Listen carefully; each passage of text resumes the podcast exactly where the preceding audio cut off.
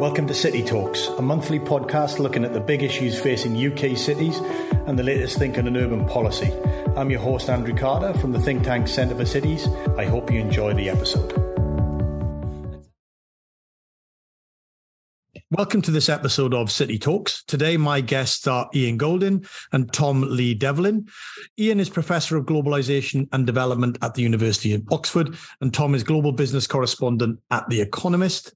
And they are the authors of a new book called Age of the City: Why Our Future Will Be Won or Lost Together.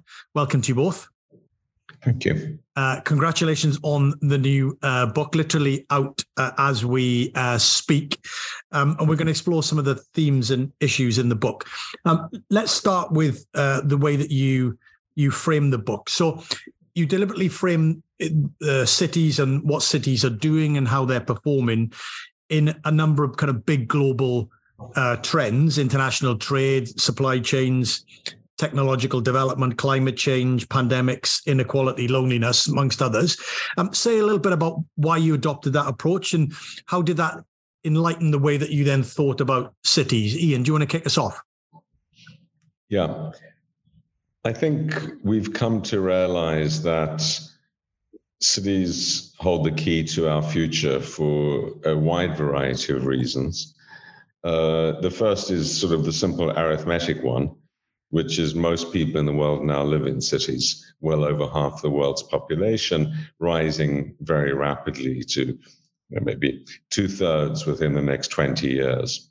Uh, so what happens in cities has a massive impact on the world's population, uh, and we are not going to address the key challenges we face, be they poverty or climate change or stopping pandemics or loneliness, and others, without addressing them as cities as the key central organizational basis for that. So that's one reason why we have a big frame.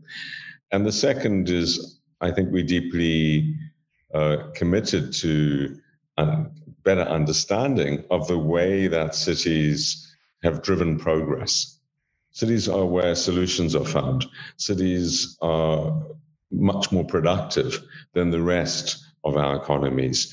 The cities are the driving edge, as it were, of societal change, of civilizational change, not necessarily always for the better. They're also the place where um, terrible things can start, as we know from history. Uh, and you know, revolutions start in cities uh, that it can be very progressive and bring positive changes, and they can bring very negative changes Uh, too. But they are this driving force, this cauldron of change, uh, economic change, societal change, political change, uh, derives from cities. Uh, so those were two primary reasons. And um, sort of I came to it over many years because I've been interested in why cities are becoming more important, uh, more rapidly transforming, and why this central pivotal role of, of cities is becoming much more significant. You know, you'll be aware of some of the books of the early phases of globalization, like Tom Friedman's The World is Flat, uh, or Francis Cairncross's uh, The Death of Distance, which suggests that things could happen every, anywhere, basically. And instead, what we're seeing is a world that's becoming much more spiky, much more uneven, where cities are increasingly are pulling away in, uh, from the rest of countries. And it's trying to understand that, uh, what the implications are and what can be done about it, uh, is in periods of rapid technological change uh, and economic change uh, that also lie at the heart of, of the book. Mm-hmm. Brilliant.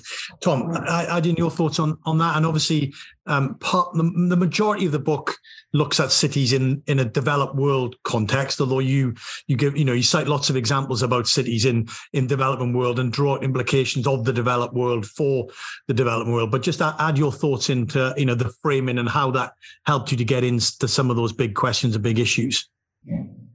Yeah, I mean, I, I think when you're coming at any problem, whether it's inequality or growth or climate change, we, we bring some kind of uh, lens or unit of analysis into the way that we understand that. And oftentimes that unit of analysis is the country.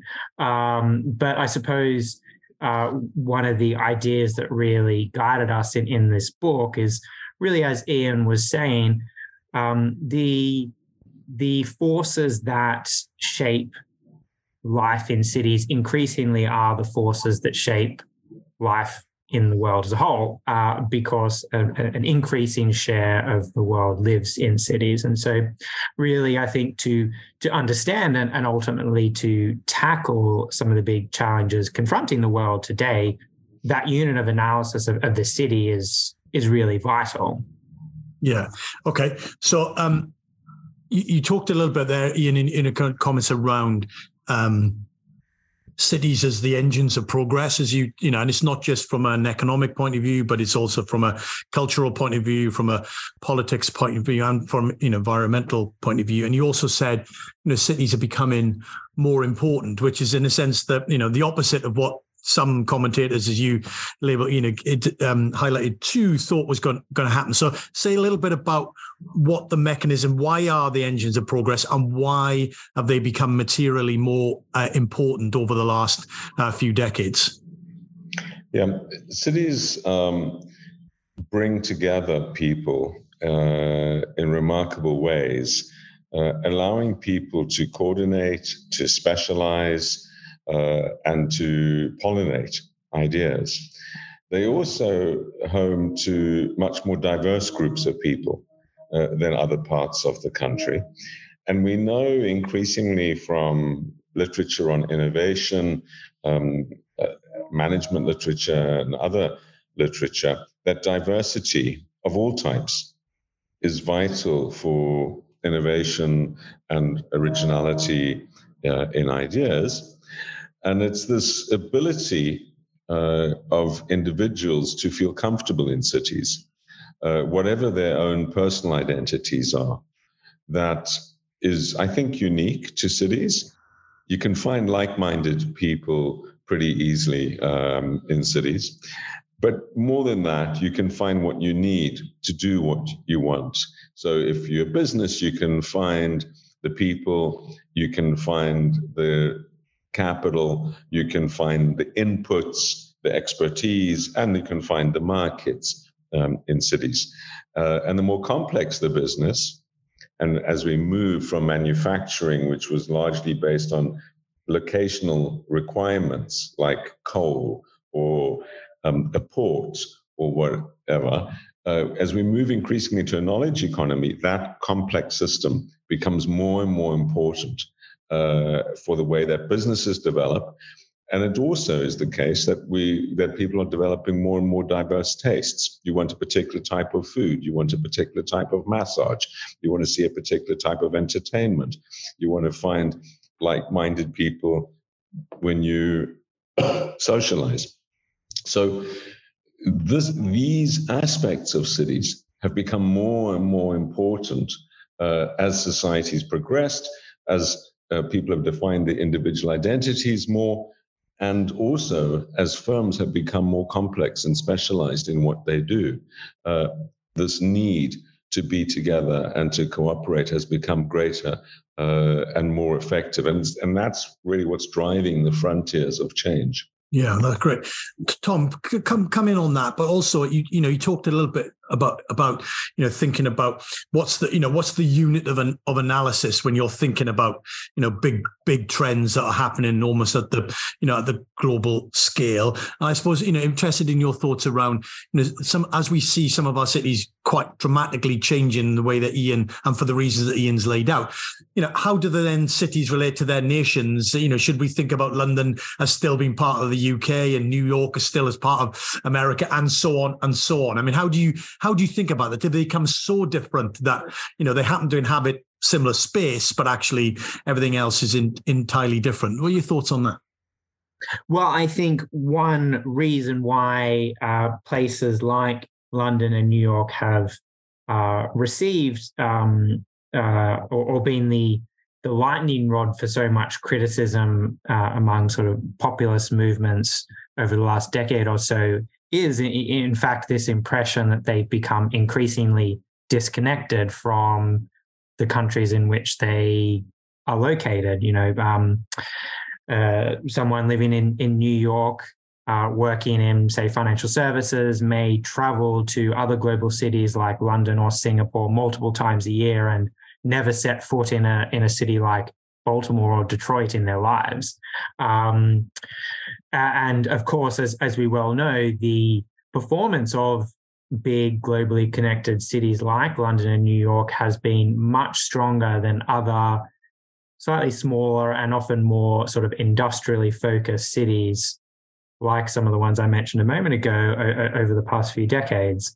Um, but I think those cities are, are vital anchors for the national economies in which in which they are located. As Ian said, uh, big cities are incredibly productive, particularly in, in innovative sectors. Uh, there's lots of evidence that um, being close by to uh, top universities, to other um, uh, industries in, in adjacent fields is, is incredibly important for driving innovation in, in sectors like digital technology and in, in uh, biotech and medical research. And those are really the, the industries that are driving so much uh, growth in today's economy. So, you know, absolutely, I think places like New York and London are, are vital to, to the health and vibrancy of the wider national economies. But, you know, one of the challenges is that they've become increasingly inaccessible places to live for, for such a large swathe of,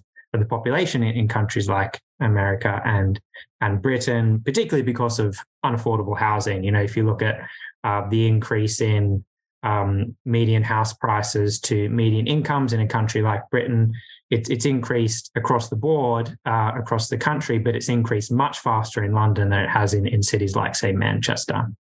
And do you think that then that sort of bleeds into, uh, you know, contaminates more generally the way that we then think about, you know, the role of cities and, you know, the the, the sort of upsides of that? Because, you know, some of our most Our fam- most famous cities often have some of these challenges, which we'll get into in a little bit more detail. But, you know, you, we talk about, you know, some of the success that those big cities, places like London and New York and, and Paris, those that are, you know, familiar, you know, they're well, they're world famous in some respects. But because they feel, they can feel so different from the countries that they're in. You talk about this in the book, you know, you have a chapter that's termed Leveling Up. Right? Mm. That's all about worries about the successful places and the non-successful places. So do you think that, you know, do you think there's a risk that the successful places then that sort of somehow colors how we view cities more generally as kind of, you know, movements of good and, and places of progress?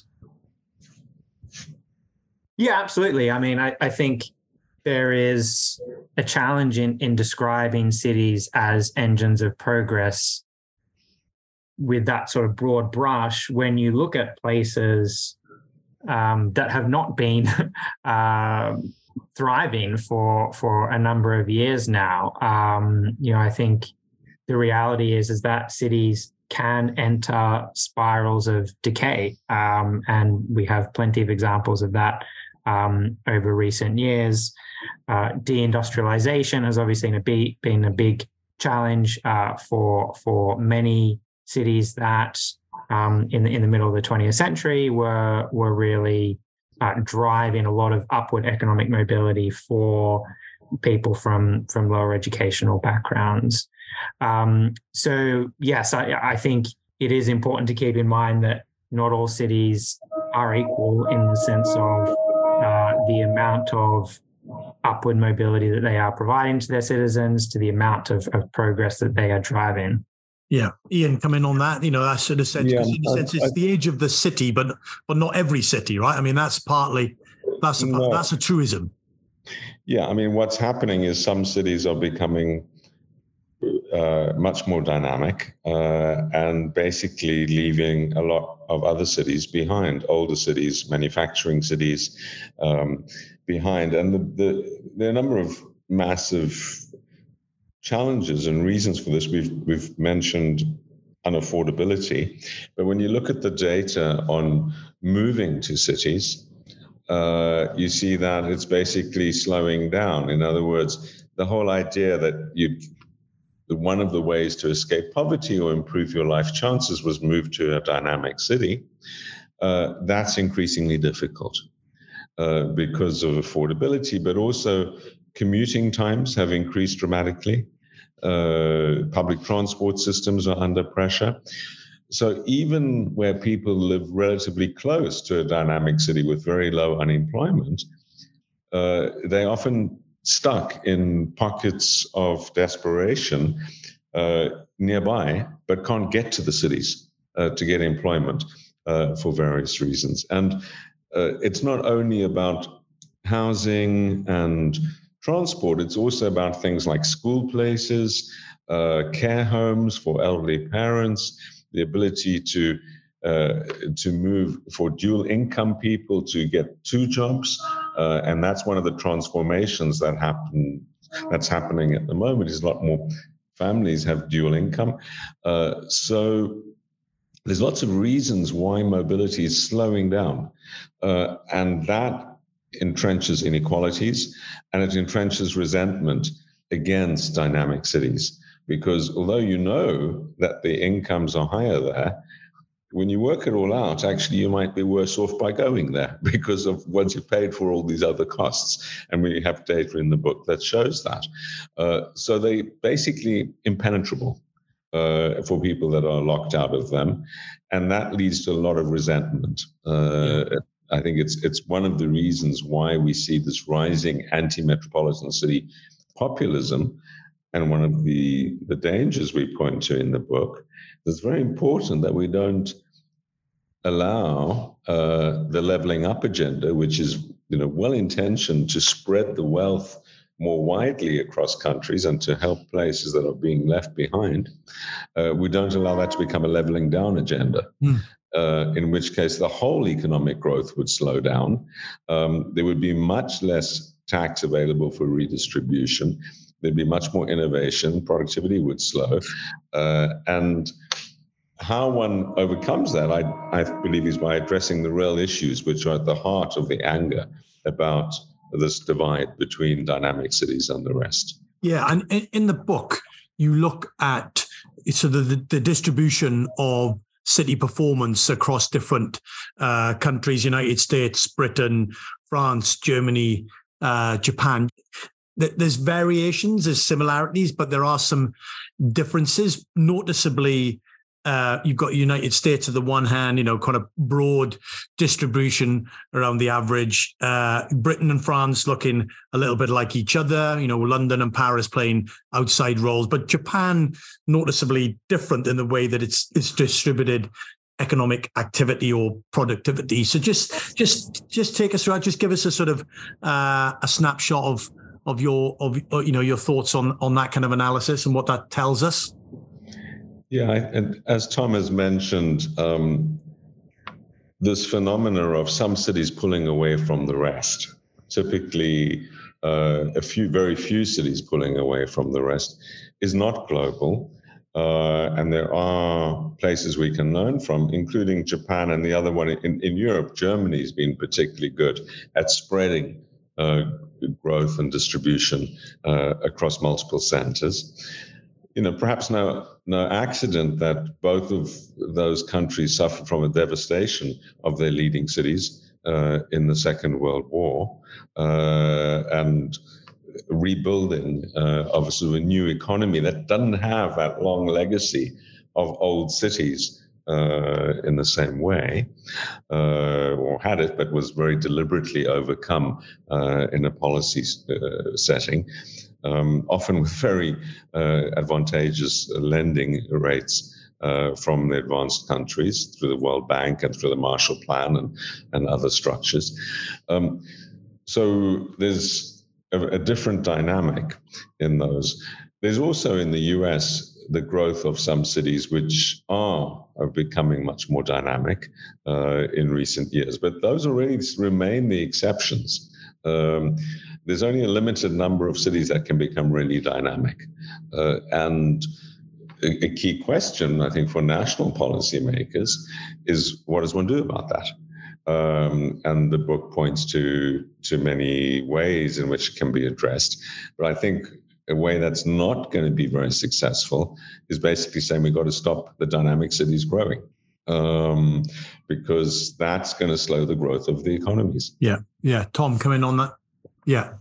Yeah. I mean, just building on that, I think another important lesson from both Germany and Japan is that creating some semblance of regional balance in terms of economic opportunity does require commitment over multiple decades. So if we take the example of Japan in the period after the, the Second World War, uh, the initial policy of the government was to build an economy based on kind of three dominant cities. That was Tokyo, Osaka, and Nagoya. Um, the Pacific Belt, it was referred to. Uh, and that worked for a time, but it did lead to sort of significant divergence in, in opportunity uh, in those cities compared to elsewhere in the country. And so sort of following that in the decades afterwards, there was a, a deliberate policy of trying to build out um, industries in, in other parts of the country. One thing that helped with that was the um, spreading of the high-speed rail network, uh, which made it much easier to um, have Uh, vibrant uh, cities um, outside of those kind of three that had been invested in for a period of time. And then in Germany's case, um, after the reintegration of, of East and West Germany, there was a deliberate effort over many years to bring cities like Leipzig um, up to kind of a, a higher standard of living through uh, support for Uh, local services uh, through federal funding, through initiatives around uh, supporting innovation ecosystems in those countries. And so, you know, I think one of the, the reasons that we see in both Germany and Japan uh, um, less of a uh, less of a severe divide in terms of the economic prospects of, of different cities is, is just because there has been this sustained commitment over many successive governments. Yeah, no, very. Yeah, there's a it's an important point around, you know, it's not just leaving those places to uh, to, to fend for themselves, as it were. Uh, you know, national governments of different persuasions have to have a sort of national picture and perspective on what it is that they need to do and the way that they need to make complementary investments uh, into those areas to help them uh, to continue to um, to succeed and, and thrive. Um, let, let's move to, so it's interesting when I reading the book, um, I got, you know, a sense I got on the one hand, you know, the, the, the, the sort of optimism uh, and the positivity that you, you definitely had for, you know, for cities and, you know, w- all of what can be achieved. But I also got a real sense that you were, you know, there's a sort of set of worries that you have about some of the dynamics that are going on, you know, within cities, but also then some big dynamics that are affecting um, cities as well. So, Ian, come back to you. So, say a little bit about those worries that you that you see going on with the city. We've talked about, you know, one or two already, or touched on a little bit around division, segregation, inequality, uh, you know, disinvestment. But also, I think, you know, for a, for its multiple reasons, worried about, you know, sprawl and the sort of outwards expansion of uh, cities over time, enabled by uh, primarily enabled by the the motor car, and, you know, that sort of undermining of of the very functioning and purpose of cities. So just say a little bit about those internal worries, and then we'll we'll get on to things like the pandemic and remote working and climate change and how you think that might affect as well. So kick us off on the internal worries. Yeah. There are many uh, internal worries about cities. Uh, the the suburbanization of cities uh, and growing sprawl uh, has given a lot of people nice homes in the suburbs, uh, but comes at an immense cost uh, in terms of commuting, Uh, in terms of the finances and the dynamics of finances of cities, particularly where different local authority controls the inner city to the where the suburbs now are. Um, we've seen ghettos developed uh, in, in inner cities, the destruction of inner cities, uh, people being being confined to places with very low job prospects. Uh, not least in many U S cities, and that's often taken a racial di- dimension as well. Also has been the case in London. That's one set of issues, and um, it's it's partly being reversed by gentrification now, uh, which is which is a very interesting reversal of this trend, but creating a new set of problems. uh, and making cities unaffordable to poor people uh, who are pushed out uh, far away and often can't get to, to where the jobs are, uh, and, and has all sorts of implications for schooling and care and access to medicine, et cetera. And we saw this uh, having a devastating consequence during the pandemic. So how cities transform and The, the valuations of properties uh, is key, and who gets the income from them. Uh, and that, of course, is highly relevant when we talk about remote work as well. Mm. Uh, another phenomena has been uh, uh, increasing concentration of single people in cities, partly driven by the cost of living, but also the postponement, um, increased aging of cities in terms of uh, people within cities uh, getting married and having kids. Uh, and uh, that has had many positive benefits. It's in very vibrant inner city areas. It compounds the gentrification problems. But it's also the case uh, that it's been associated with a very rapid rise of loneliness uh, amongst both young people and elderly people. Many cities are aging very rapidly uh, as well. And how one overcomes loneliness and this strange just juxtaposition uh, that we see in many c- cities now of very close proximity, but isolation. Uh, and that's to do with the decline of community systems within cities, um, community clubs, bingo halls, sports facilities, uh, people shopping locally on their neighborhood shops out on their blocks, Uh, as opposed to having to go to a supermarket where they're anonymized. Um, there are many reasons for the increase in loneliness and decline of communities um, in cities, but they need, again, part of the agenda is how do you rebuild this and overcome uh, loneliness in cities, uh, another vital dimension. And then the issues of pollution, of course, not least um, the rise of the use of cars has been associated with massive increase in urban pollution. Again, after the decline in urban pollution, after coal-fired heating um, uh, and cooking was, was stopped um, in many cities. So how one overcomes pollution, the quality of air, uh, and uh, the issues around that, as well as water pollution in major river-borne cities and seaborne cities is is is very significant. Then we, we we'll talk separately about pandemics, uh, climate change, and remote work, which are compounding these challenges. Yeah, yeah, we'll come on to them. T- Tom, add in your sort of thoughts on the on the worries, you know, the sort of dynamics within our within our cities. That is- Sorry, there's one that I didn't mention, which yeah, I think go on, Tom, Tom can cover as well, which is inequal, growing inequality. Inequality, yeah, Tom. Mm. Yeah, so I mean, in the book we talk about Um, inequality between cities, but also we spend a lot of time talking about inequality within cities. And uh, w- what's quite striking is that um, whilst the sort of overall uh, economies of big dynamic cities like New York and, and London have have outgrown uh, their national economies, um, the rate of inequality in those cities has also grown more quickly.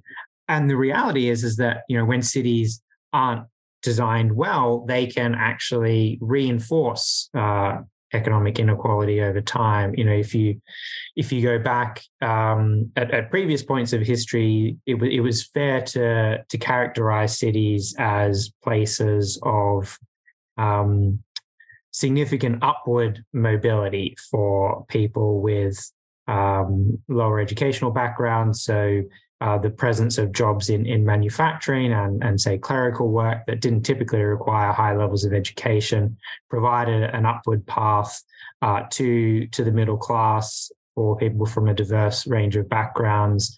As those jobs have disappeared, um, the challenge for cities is, is how you ensure that they become places where all people can thrive rather than just a you know, small group of highly educated professionals. Yeah. Um, I- So, Go on, Tom. Carry on. And a big part of that is what you do about education.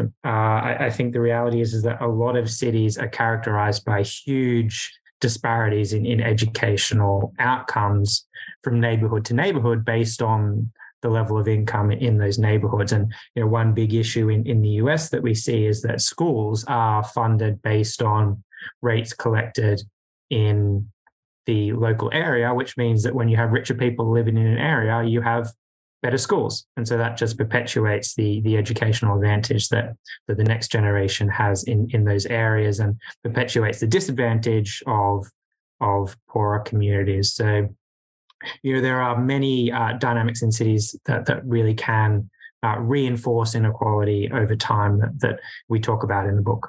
Yeah. And and Tom, come get Ian's thought on this as well. I mean, you know, when you talk about those sort of things, what, what, what's your sense as to, you know, is it because, you know, those problems, those worries, is it because we've been surprised by, you know, the, the success of cities, or the, the continued or expanded success of them? In a sense, we thought that they weren't They weren't going to be important, so we didn't really think about these things.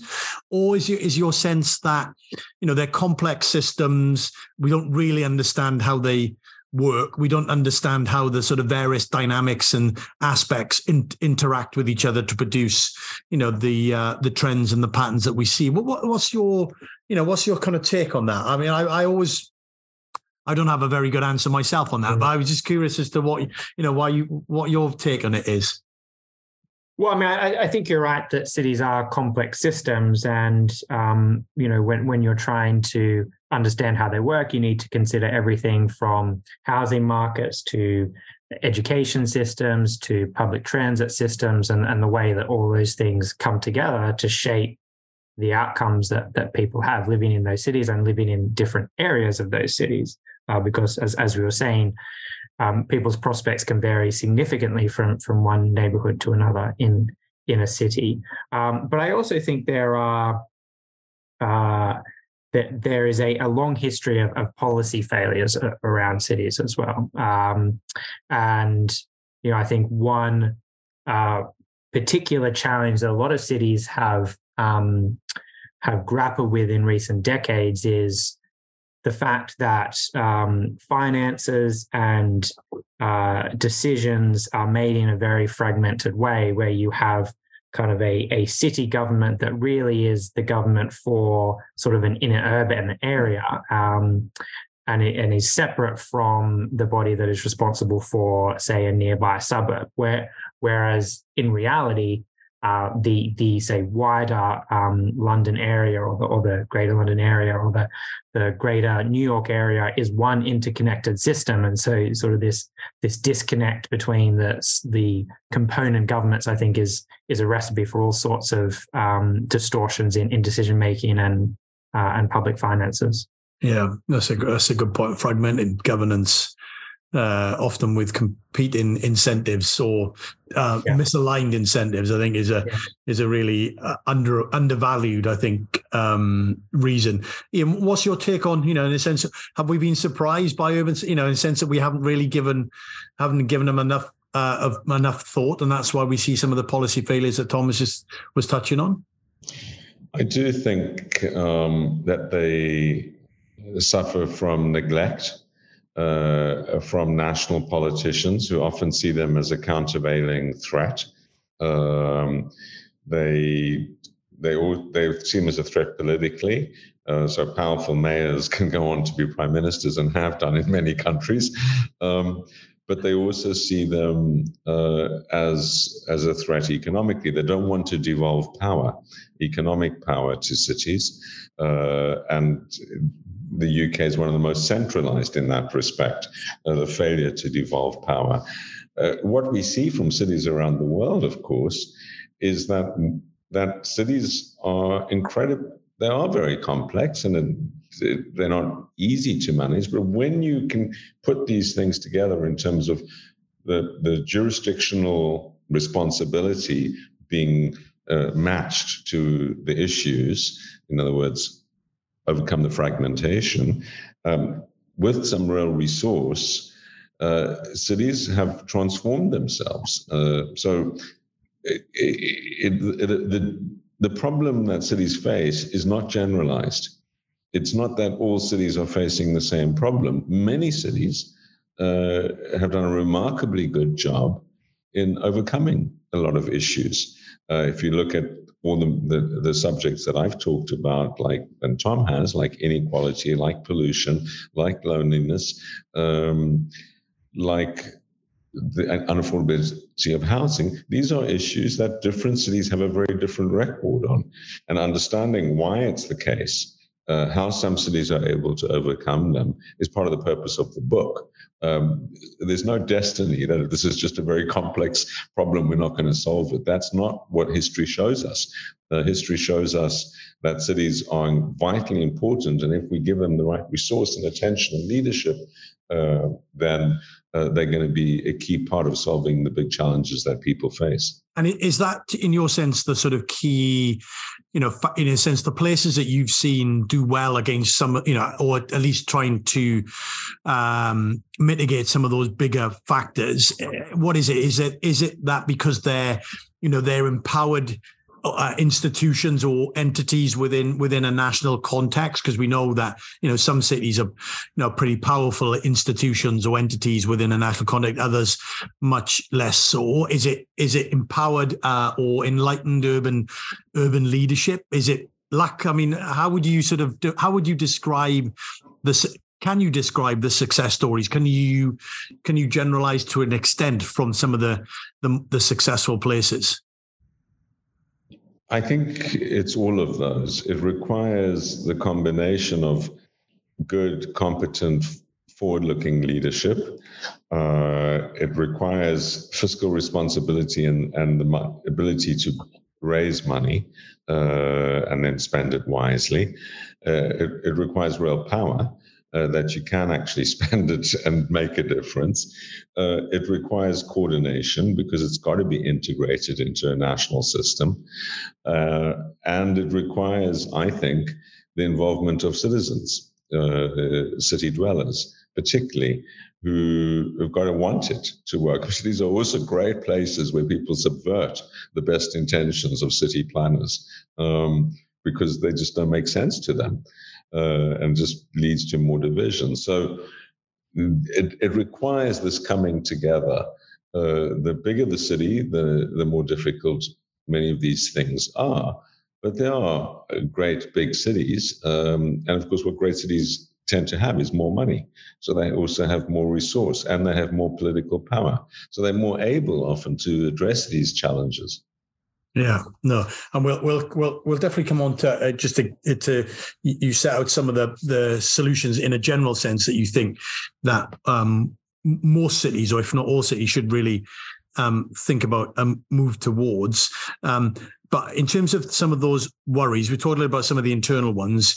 You also raised one or two of the uh, external ones, and I guess you were at least in part right in the book during a period when the pandemic was still around and remote working was was a thing, at least a bigger thing than it had been in, in the past. And I'd be interested in your take, because there's lots of different takes on, you know, the interaction between remote working and cities, and then the system of cities more generally. So just say a little bit about uh, a little bit about that, and then we'll get on to some of the um, some of the solutions. Ian, do you want to do you want to kick off on that?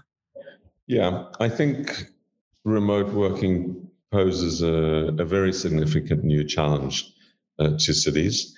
Uh, effectively, what we've got is many professionals, uh, higher income people, who have second homes or the ability to, to work from home uh, in the suburbs or elsewhere, who have the privacy, who have the broadband, uh, who have the power to decide whether they're going to work remotely or not.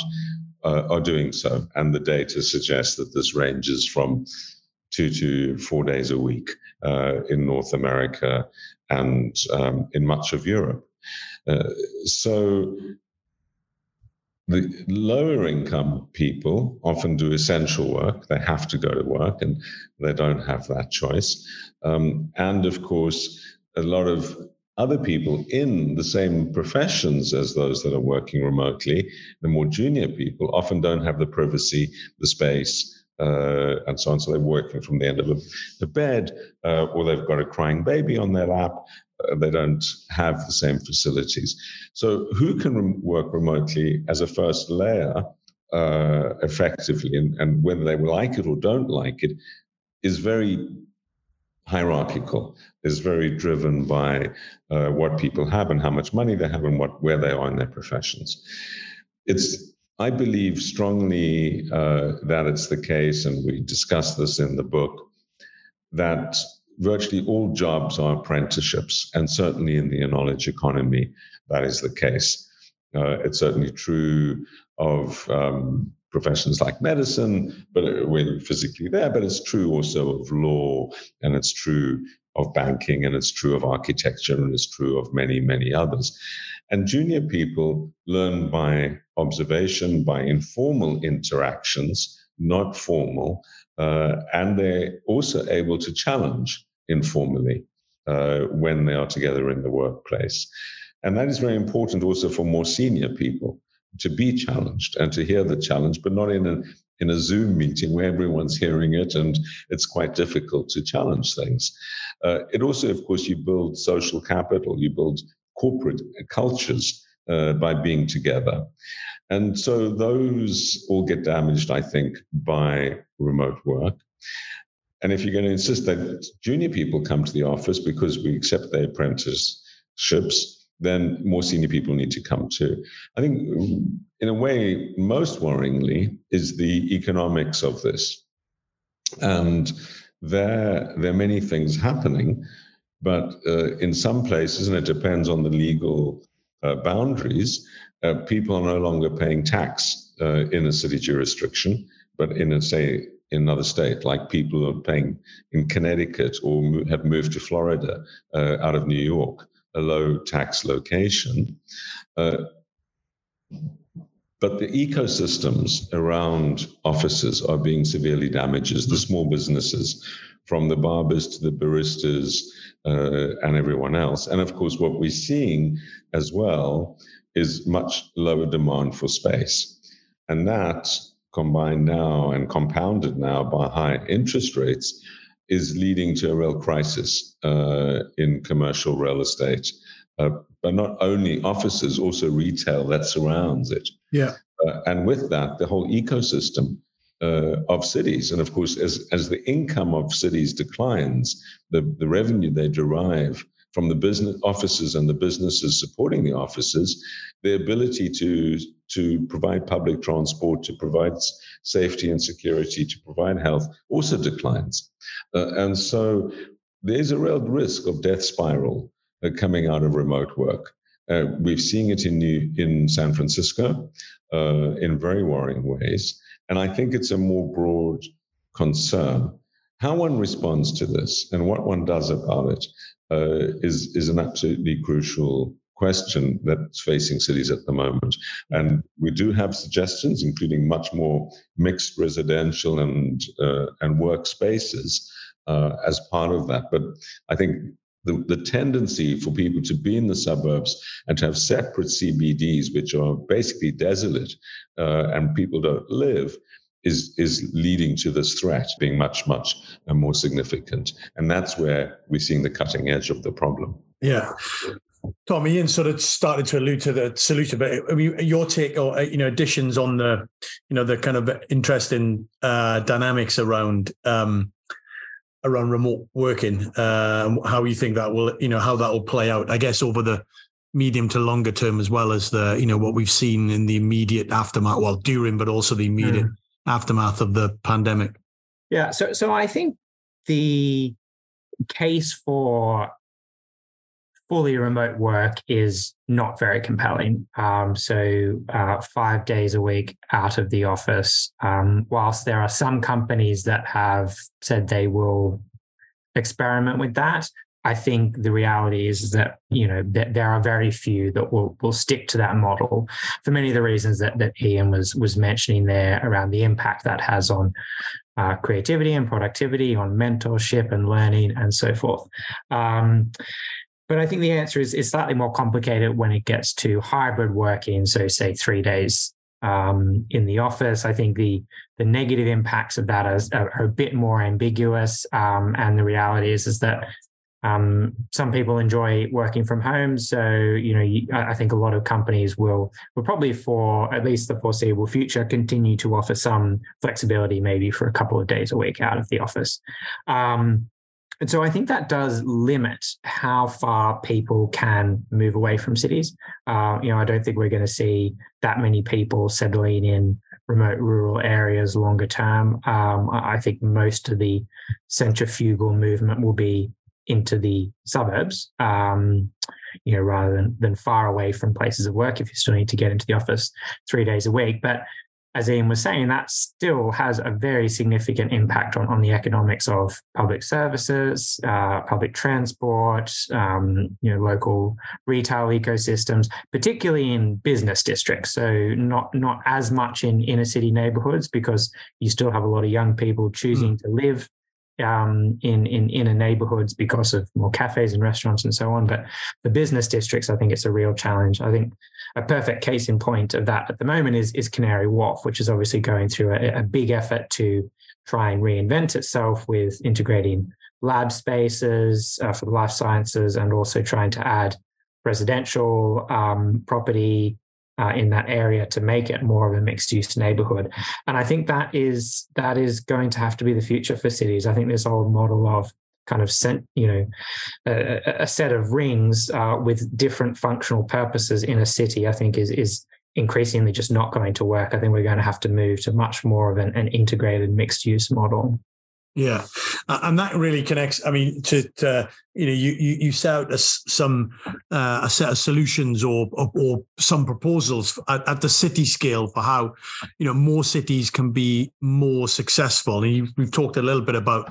About the flip side, I suppose, because you talk a little bit about, or you talk about, you know, more affordable housing, try to encourage more density and therefore less sprawl, more public transport, and by definition, less less cars, education, not just at the school level, and uh, and lifelong learning. So, uh, Ian, come in on that. You just sort of paint a paint a picture of the of the solutions at the city scale, and then I, I want to, because you've got a bunch of stark um, diagrams, maps, pictures of climate change, sea levels, and what that does to places like New York and Shanghai and others. I want to, get, I wanted to get say something about, you know, that's a national stroke global solution in many respects. That if we get it, if we don't deal with it, that will have a massive implication for urban areas. But just, just say, you know, this the menu or the suite of trying to get more cities to be more successful, and the sort of things that you would you would encourage them to um, to prioritize. I think what Tom was uh, pointing to, which is moving away from dedicated business areas to much more mixed use, bringing people back onto the street. And of course, streets are much cleaner now as we move towards electric vehicles, and much quieter uh, over time. So public spaces of all varieties uh, is very important. I think the principles behind the fifteen-minute city, uh, where you can walk or uh, easily get to through public uh, transport to places, are very significant. Uh, I think over time, what we're going to be seeing in cities is much more local production of things. So, you know, we get, we might well get to uh, a point quite soon where we'll be able to grow things, for example, vertically in places previously that were car parks or maybe even offices um, that have been vacated but aren't, uh, because they're so old and don't comply to regulations on climate, et cetera, that they're not going to be used for residential or, or other purposes. So we can en- envisage cities becoming much more vibrant, uh, much more like uh, uh, cities used to be uh, before they were sort of sterilized um, by, by creating offices and separate suburbs. Uh, you get to them by car uh, in a separate way. Uh, and that, I think, is going to make them much more attractive for people to be in. They really are for young people. Uh, and there are whole neighborhoods of many, many cities uh, which are magnetic for young people to live in. And many of them are old Kura neighborhoods uh, in, in that respect. But how you spread that more widely, and how you use those strategies to overcome Uh, inequality, upgrade housing stock, uh, and gen- and spread some of the income benefits uh, is absolutely crucial. And and then, as you say, the the challenges need to be addressed. Cities are um, heat sinks. uh, cities are very vulnerable uh, to climate change, but they also a potential source of solutions because they're much more effective in per capita terms uh, in reducing our carbon emissions and greenhouse gases. Yeah. Tom, I'm going to have to leave in, in, in five minutes. Of course. Yeah. Tom, just come in on, on that um, and we'll, um, we'll wind up to a close because in a sense, you know, the climate change kind of question, you know, if, if, if we don't address it, it will have a catastrophic effect on obviously, you know, lots of places across the globe, but, you know, particularly some of our big urban areas, which by definition are on, you know, on rivers and or on, uh, on seafronts. And that in some respects that requires national and global movements to, you know, to have much more of a focus or to think carefully about the urban question. I mean, I just, you know, I wonder where, where you think we are on some of that.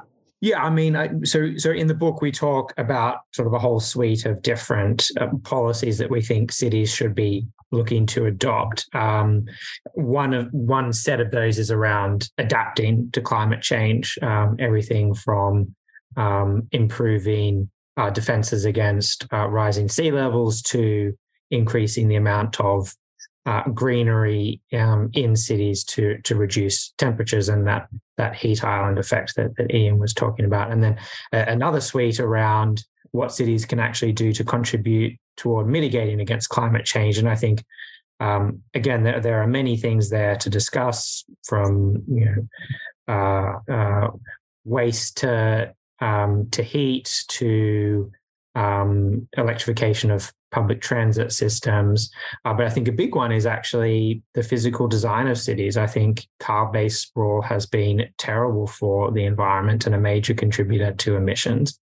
Um, and so I think in, in the book, we we really do make um, a, a very sort of committed case uh, for reconsidering that model. Uh, and, and I think we argue quite strongly for the densification of, of cities, which I think we, we believe has many benefits, um, not just in terms of the environmental impact, but also the way that that can improve uh, a sense of community. Um, it can improve uh, the upward economic mobility of, of residents of, of cities uh, and has many other benefits as well. Yeah, well, I completely agree with that. Um, definitely agree with that. Uh, Ian, Ian, you you close us by. I mean, it's not so much in the book, um, but so I want to get you know get your thought on, I suppose, the politics of what what you what the book is about and and the argument that you're making. I mean, in a sense, are you you know are you optimistic in terms of the you know the politics of the proposition that you know that. Those that are in the, in positions to make the decisions that matter have a you know a suitable uh, understanding of the significance of you know cities and, and that, that we are actually in the age of cities as, as is in the title of the book. I mean, just just your sort of you know your conclusions on that. We're certainly in the age of cities uh, because most people live in cities, and cities are the source of our solutions as well as problems. But the reason we've done the book is because we, we we feel there's a need for people to come to a stronger recognition of this. Uh, if we thought the battle was won, there'd be no need for, for the book, in a sense. Um, it's because we feel that uh, the points we underline in the book across the board, whether it's on stopping pandemics and slowing climate change or overcoming inequality, overcoming loneliness, uh, creating more dynamic societies and the leveling up agenda, all of these things which we address in the book for global cities, not just the advanced economy cities, uh, are there to be won or lost. And we think that uh, it's so important because the future of humanity depends on it. So, you know, it, it it's not the case that um, that the ideas have have got wide recognition and um, and that it's all going to be fine. It's the case, I think, that we need to convince people of this uh, by showing them the facts uh, and then believe that um, as rational human beings, we'll make the right decisions uh, in our cities and for humanity. Yeah, uh, as a, I would agree. There, there is there is much much to be done and, and arguments uh, to be made and to be to be argued. But the, I think the book makes a, a great contribution to uh, to a much needed debate. So I thoroughly recommend it to all our listeners. My guests today have been Ian Goldin and Tom Lee Devlin. Thanks for being part of City Talks. Thanks very much for having us, Good. Andrew. Thank you for listening to this episode of City Talks, brought to you by Centre for Cities. You can find us on iTunes and Stitcher by searching Centre for Cities. Please rate, review and subscribe if you like what you heard. You can also follow the Centre on Twitter at Centre for Cities, or like us on LinkedIn for the latest updates on what the Centre is up to. If you have any comments on the episode or suggestions for topics we should cover in the future, we'd love to hear from you. Do tweet us or send an email to info at centreforcities.org. The music was from Palace Fires by Johnny Foreigner, used with permission, and all rights are reserved.